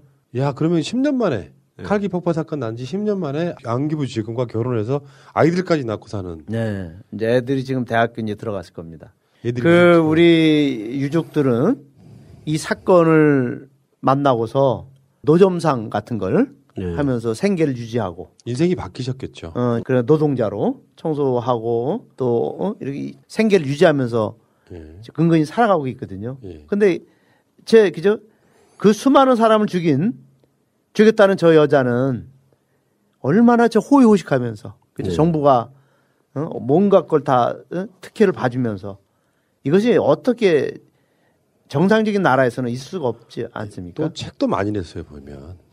책은 총 여섯 권 냈다고 합니다. 이제 여자가 되고 싶어요. 사랑을 느낄 때면 눈물을 흘립니다. 이 은혜 그리고 다구치 야했고 다 베스트셀러가 됐어요. 돈도 저 엄청. 벌었겠는데요. 어. 김현희가 쓴 마음의 출판사가 고려원입니다 다. 예. 같은데. 예. 아 느낌이 확 오는데? 예. 고려원은 당시 안기부 예. 어, 책을 다 출판한 관련한 책. 예, 그러니까 고려원 사장이 안기부랑 관련된 사람이죠. 안기부 하청을 그럼 만든? 고려 서점도 그런 건가요? 고려 서점 몰라요. 그건 모르죠. 고려원은 저기 나중에 폐간됐어요. 이제 하여튼 그 당시 고려원이 에, 출판사에서는 엄청나게 큰 출판사였어요. 그러니까 정부 특히 국정원 쪽건다 수주해가지고. 그렇죠. 이거 다이 작업 세팅을 내주는 사람들이 있었다고 보면 되겠네요. 그렇죠. 김현희는 결혼하고 나서도 계속 저는 관리를 받았을 거라고 지금까지도 관리를 받고 있다고 지금도 보고. 받고 있죠. 지금도. 아니 제가 무슨 할 말이 많길래 예. 저렇게 책을 많이 씁니까? 그러니까 나- 어떻게 보면 나는 칼기 폭파 사건의 범인이에요를 여러 방식으로 증명하고 있다는 네. 거죠. 신앙 간증하고 책도 내고 방송 출연하고 이런 것들 있잖아요. 머릿속에 계속 끊임없이 세뇌시키면서. 자기를 세뇌시키는 네. 작업이에요. 스스로. 나는 칼기 폭파 사건의 범인입니다를 지금. 그렇게 믿고 있을 거예요. 나는 내가 봤을 때. 요건 니플리 증후군이 맞아요. 근데 이제 저 많은 김현희가 남긴 진술과 책들, 저 기록들이 오히려 지금은 김현희의 발목을 잡는 그렇죠. 독이 된 거죠. 예, 됐어요. 오히려. 말도 안 되는 거짓말이 예, 드러나고 있기 그- 때문에. 저걸 통해서 우리들은 얘의 거짓말을 확인할 수가 있거든요. 그러니까 그 말하지 않으면 음. 말하지 않게 되면 그러면 모르죠. 그뭐 그 흠집 있어야 말해야만 어쨌든 흠집 잡, 잡을 거 아닙니까? 근데 말을 너무 많이 하다 나니까 그러니까 너무 많은 거짓말을 한 거죠. 그러니까 본인 스스로도 자기가 한 거짓말을 스스로 자꾸 이게 이렇게 말했더라. 바뀌어 또. 헷갈릴 겁니다, 아마 지금도. 바뀌어 계속. 네. 말이 바뀌어. 그러니까 그게 거짓말이니까 자꾸 전번에 어떻게 거짓말했던지 그걸 머리가 좋아서 인차 탁 기억하고 있어야 되는데 영원히 맞습니다. 그게 아니니까 계속 바뀌는 거죠. 그 본인 자체도 헷갈릴 겁니다 이제는. 그러니까 거짓말은요 계속 거짓말로다 그걸 덮어줘야 맞아요, 돼요. 맞아요. 그러니까 뭐냐면 변명해야 되고 예. 어? 새로운 거짓말을 만들어내야 되고 그러니까 이 김현희와 안기부의 이 기록을 보면 새로운 게 계속 나와요. 아니 1월 88년 1월 15일 날 발표한 걸 끝나야 되는데 뭐 새로운 게 나와? 그럼 뭘 조사했다는 거야? 그러니까 이게 재밌는 게요. 김현희 사건은 너무 신기한 게 나는 그 사건의 범인이요라고 계속해 주장을 해야 되는 김현희가 돼버린 거잖아요. 사람은 안 되죠. 어, 그러니까 보통은 정반대인 거잖아요. 네. 자기 주장해야 되는 것이 나는 범인이 아닙니다. 억울합니다가 돼야 되는데 음. 김현희는 이상하게도 내가 이사 우리가 보기엔 네가 범인이 아닌 것 같은데 내가 범인이라고 주장하는 행위들을 지금 수십 년 동안 해오고 있는 겁니다. 이게 그게 이상한 사건인 거죠. 그게. 그러니까 기차로 말하면 브레이크가 고장난 기차입니다. 계속 달 수밖에 없어요. 계속. 어디선가는 이제 그죠? 마지막에는 응? 정면 충돌을 하는 상황이 그렇다는 오는 거죠. 스스로가. 우리가 그걸 멈춰 드리려고 하는 거예요. 고만 고통스러워 하시라. 그렇죠. 아니 아무리 봐도 당신이 범인이 아닌 것 같은데 진실이 뭡니까 그러면 어떤 특정 시점에서는요 그 당시에 이렇게 됐으므로 그렇게 할 수밖에 없었다라고 사지하는 게 정상적인 건데 내가 범인 맞아요를 증명해야 되는 사람은 뭔가 이상하잖아요 구조 자체 얼개가 그러니까 우리 유족들이 정말 김현희를 자유롭게 또 이제? 이제부터는 사람답게 살기 위해서 우리가 여러 차례 기회를 줬어요. 예. 어? 와서 양심 선언하고 그다음에 사죄하고 진실을 고백하면 너를 그 우리가 관대하게 받아주겠다. 우리 여러 차례 했는데도 끝까지 이걸 거절했어요. 우리가 가장 놀라운 것 중에 하나 그런 거 아니에요? 그 조중동류의 방송들에서는 간혹 잊을만 하면 김현희가 등장해서 네. 인터뷰를 하지 않습니까? 유독히 그쪽 사람들은 김현희를 진짜 범인으로 만들고 싶어 해요. 그래서 그 마이크를 빌려줍니다. 맞아요. 그래가지고 그런 영상들이 유튜브만 가도 막 돌아다녀요. 근데 홍항철님 같은 또는 우리 신부님 같은 분들이 봤을 때는 저게 거짓말인 게 뻔히 보이거든요. 그렇죠. 역사의 증인으로 남겼다고 그러지 않았습니까? 그럼 역사의 증인이면 내가 나와서 자꾸 아니라 하니까 아, 아니라 하면 그럼 나하고 그렇게 모아서 말해야죠. 직접. 내가 맞는데 네가 왜 역사의 증인을 거부하냐고. 근데 안 나오지 않습니까? 정말 자기가 말한 게 당당하다면 누굴 만나도 그죠? 1대1로다가 네. 뭐든지 반박할 수 있고 뭐든지 증언할 수 있는데 절대 만나질 않아요. 그 뭐냐? 왜 숨느냐 이거 왜? 왜 숨느냐? 네. 그러니까 그만큼 자기가 진실의 앞에 두렵고 계속 은폐시켜야 돼.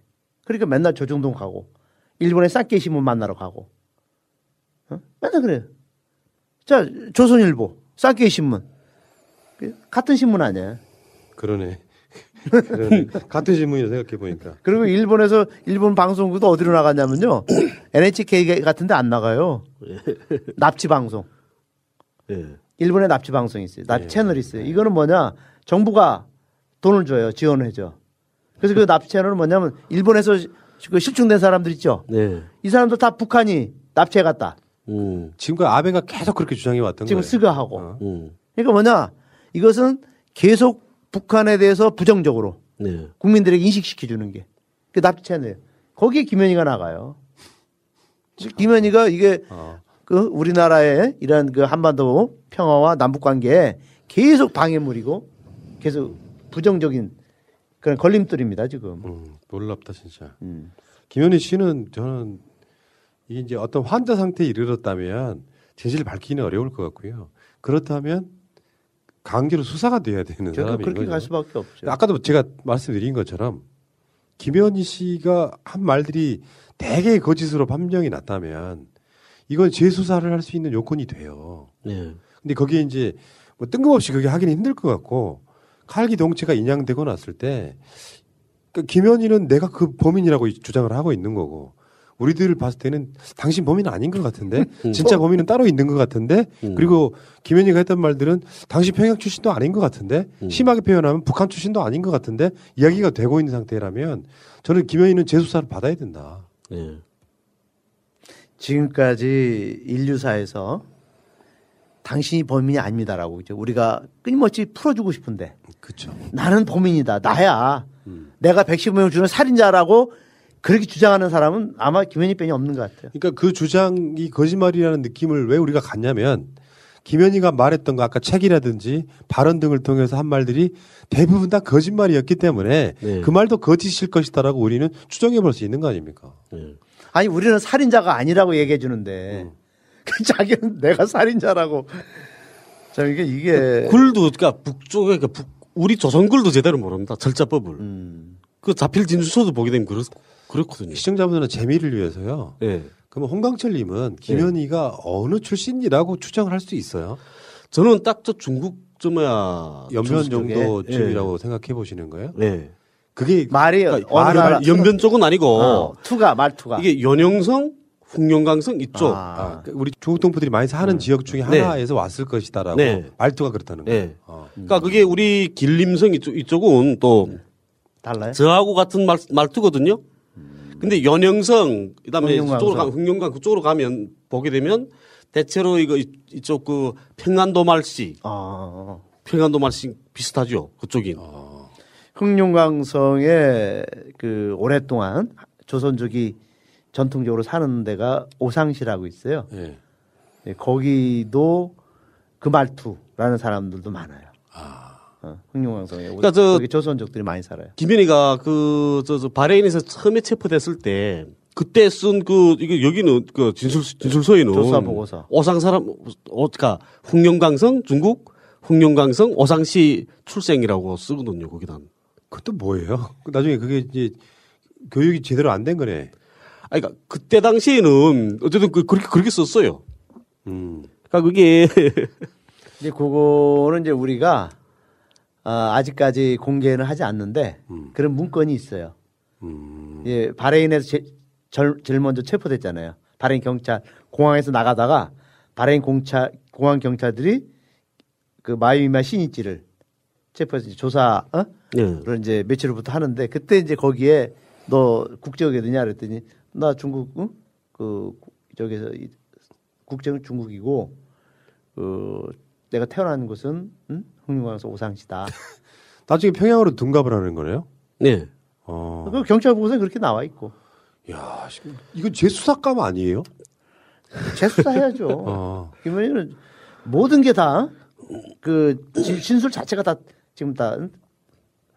거짓인데. 그러니까 여기 그 평양 출신 탈북자들 네? 그런 친구들한테 말하죠 제가 예? 그 친구들이 김현희 북한 사람 맞다던데 이렇게 말하면 제가 그러면 그 김현희 나오는 동영상 한번 봐 기사에 나오는 동영상을 그럼 친구들이 보는. 거 아닙니까 보면 이 평양 말씨 아닌데 그렇게 되는 겁니다. 그럼 여기 질문 하나 해드릴게요. 네. 두 분은 그쪽에 워낙 이제 집중해서 하고 있는 분들이기 때문에 어떤 분들은 그 사건 자체, 칼기 폭파 사건 자체가 일본의 사주를 받은 사건 아니냐라고 의심하는 사람도 있어요. 네. 그러니까 예를 들면 남북 관계를 갈라놓는다거나 그럴 가능성은 없어요. 저는 그- 것 같지는 않은데요, 저는. 저는 이제 제가 외교문서 그 작년에 예. 작년에 비밀 해제된 음. 외교문서가 한 만 쪽이 있어요. 그러니까 30년 네. 내내 봉인됐던 네. 그, 그 이제 그 이후 다 작년에 공개됐는데 이제 거기서도 공란이 많아요. 비밀 해제했다고 시켜놓고 다 한 건 아니다. 예, 민감한 건 다 지워버렸어요. 왜 그래요? 그리고 이게 말이 안 되는 거죠. 그 현재 진행형이라서 그런 거 아니에요? 근데 아니 어. 근데 그게 외교부에서도 30년 된 거는요 비밀이라는 그죠? 그러면 비밀을 또 지워버리면 그럼 그- 그 공개되는 게 아니에요. 의미가 하나도 없네요. 그러니까 그게 잘못된 거거든요. 근데 어떤 어떻든 그런데 그 만 쪽을 제가 다 분석했거든요. 네. 거기에 보면 이렇게 일본이 공조했다는 게 엄청 많이 나와요. 아, 그 사건에 대해서 하기 사건에 음. 마이미와 김승희 시- 신이시죠. 네. 얘들의 이 그러니까 안기부가 원하는 대로 다그 저기를 해줘요 뒤에서 도와줘. 음. 응? 말하자면 그러니까 야 신이치는 야 이런 이런 신분으로 좀 너희들이 세탁하는 네, 거죠. 세탁하다라면 음. 그쪽에서 다 그거를 해주고 그다음에 인터뷰를 갑자기 인터뷰를 누구를 해요. 음. 아 내가 그 신인지를 아는데 안다. 아. 네, 아는데 음. 이 사람이 제주도에 4.3 응? 음. 4.3 거기 폭동 일으키고 도망 나온 사람 이렇게 일본 누가 인터뷰를 해버려. 음. 그럼 이게 우리나라 언론에 대서특필이 돼. 그 사람이. 쉽게 표현하면 신원 보증을 해주는 거래요. 그렇죠. 네. 안기부 발표를 뭔가 확정 지어주는. 어, 그렇죠. 그럼 그러니까- 그게 대한민국의 안기부 또는 정부와 일본이 이렇게 합작해서 만든 사건이라고 그러니까 보는 시각도 있는 거네요. 합작보다는요. 어. 에, 공조. 그러니까 말하자면 이제 우리나라가 주도를 하고 음. 한국 안기부가 주도를 하고 일본 애들은 계속 그것을 뒤에서 뒷받침해주는 어, 뒷받침해주는 그런 역할. 그러니까 말하면 일본 측에서의 그죠 어떤 그 정보를 가짜 정보를 계속 줘요. 이유는 있죠. 왜냐면은 아직도 북한은 일본에 대해서 한 번도 용서한 적이 없어요. 네, 그렇죠. 사이가 늘 나쁘다고. 네. 그런 입장에서는 일본에서는 북한을 악마화 시키는 데 있어서 굉장히 그렇죠. 중요한 것이 네. 돼버리는 거예요. 그리고 일본은 이 칼기 사건이 걔들은 이제 호재였어요. 음. 응? 왜냐? 걔들은 북한을 악마화시키고 북한 국민들에게 아니 일본 국민들에게 북한을 테러 어? 그 국가로 만들어주는 엄청 걔들에게 좋은 사건이었거든요. 그래서 계속해서 우리나라 그 공주 체제 하면서 우리가 원하는 우리가 필요한 그런 멘트를 계속 날려줘요. 그럼 우리나라에서는 대서특필해주고 자, 근데 국민 여러분, 이 사건은 우리가 김현희를 가십으로 다룰 문제가 아니고요. 100명이 넘는 분들이 사망한 사건이에요. 33년 동안 유해 한구 찾아오지를 못했습니다. 진실은 밝혀져야 되겠죠. 우리 집 가장, 아버지 또는 남편이 왜 죽었는지를 모르는 사건인 채 33년 동안 가족들한테는 평생의 한이 맺힌 사건으로 지금 남아있는 사건인데 다행인지 일단 동체로 추정되는 칼기가 지금 발견돼서 인양 직전에 있고요. 정부의 의지가 지금 반영되고 있고 범인이라고 주장하는 사람은 아직 60대도 되지 않은 50대의 젊은 사람입니다. 이 진실 밝혀야 되겠습니까? 안 되겠습니까, 여러분? 반드시 밝혀야 되죠. 33년은 되게 오랜 시간 같지만 또 진실을 밝히려고 생각하면 그리 멀리 있는 사건도 아닙니다. 그렇죠. 왜냐하면 지금 방송 보시는 분들 대부분의 분들이 살아 있던 시기에 그렇죠. 기억하는 시기에 이- 일어난 사건이잖아요. 네. 그리고 아마 우리나라 역사에 뭐 어마어마한 사건들이 있었지만 그 중에 가장 충격적인 사건 중에 하나로 기록될 만한 사건이잖아요. 그럼 이, 이 진실이 아직까지도 밝혀지지 않고 있다. 음. 그건 그것은 우리 민주시민들, 깨시민들, 문재인 정부에서 이것을 밝혀내지 못하는 것은 저는 좀 부끄러운 일이라고 생각합니다. 그 저는 칼 파르파기 사건은 딱 세 글자로 제가 압축시키자면 전두환이다. 범인. 칼 파르파기 사건과 전두환은 뗄래야 뗄 수 없는 칼 파르파기 사건 안에는 전두환이 들어 있고요. 전두환 속에는 칼 파르파기 사건이 있어요. 전두환이가 이 사건이 아니었으면 87년 대선 때 어디가 있을까요? 모든 처벌을 받아야 될. 87년에 그죠? 그 국정농단하고 학살했던 그 모든 것을 다 책임을 져야 되는데 이 사건으로 인해서 음? 이 대선이 대선 전국이 노태우에게 유리하게 됐고 그리고 여기 그 무지개 공작 안기부가 만든 무지개 공작에도 그게 나와요. 대선을 응? 활용하기 위한 대선에 노태우가 이, 예? 저기 하기 위한 그런 어? 공작으로 무지개 공작을 썼다라고 나와요. 결국 대선 공작이었어요 이게. 그러니까 정권 연장을 위해서 목숨을 걸어버린 거고 그렇죠. 국민의 목숨을 빼앗아버린. 거고 이런 천인 공노할 악마가 있습니까? 이런 것들이 하나 하나씩 밝혀져서 거의 지금 사형제도는 폐지에 가깝게 있지만 그런 것들이 역사적으로 청산되고요. 이게 지금 칼기 사건만 있는 게 아니에요. 우리가 지금 오늘은 칼기 이야기만 하고 있는 거지만 우리가 저번에 한번 나와서 이야기 드린 것 중에 아웅산에서 있었던 네. 폭파 사건 같은 경우도 이상하다라고 지금 들여다보고 있는 거지 않습니까? 근데 이게 이상한 걸로 끝나면 안 되고 국민들한테는 궁금증이 이 사건 이상하다 하면 아, 이거 이러 이렇게 돼서 진실은 이렇다라고 알려줄 의무가 저는 정부에 있다라고 생각해요.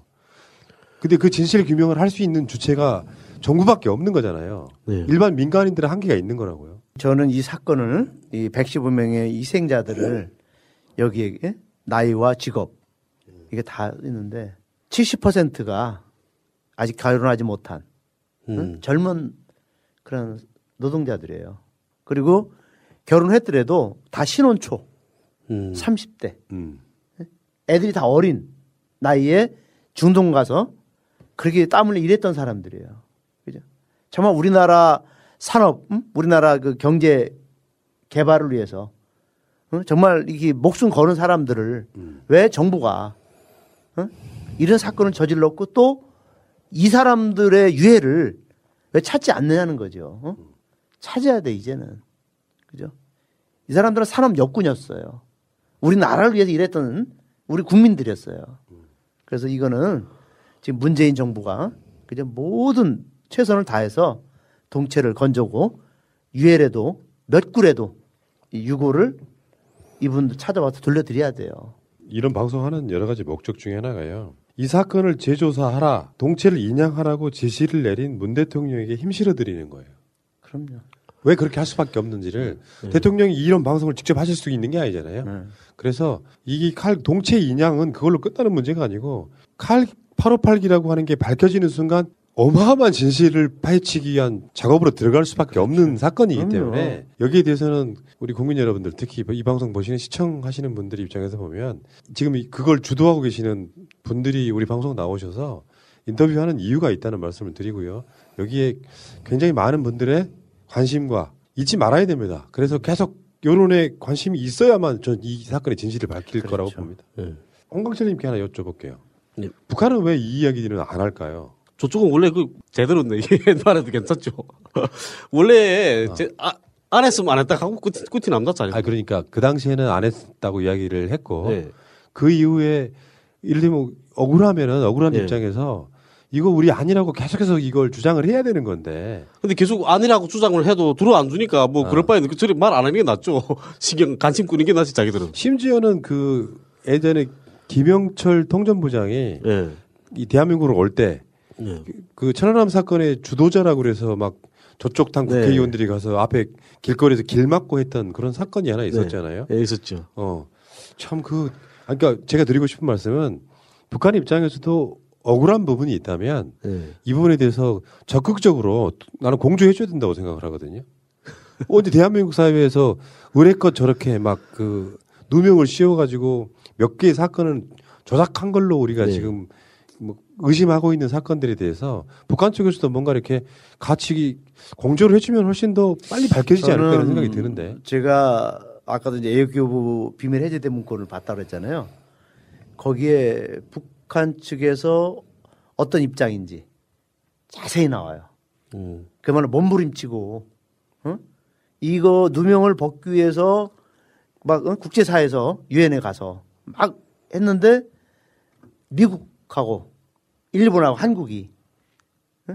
계속 떠들어대니까 그렇죠. 더 이상 이제 이게 자기들도 할 말을 이제 할 필요가 없는 게 말을. 그게 삼인성어라고 하는 아니, 근데 한자 성어잖아요. 제가 보니까 제가 보니까 있지 않습니까? 여기 여기 와 보니까 이제 느끼는 게 확실히 저쪽 북쪽 사람들은 변명할 줄 모릅니다. 몰라. 예. 내가 예.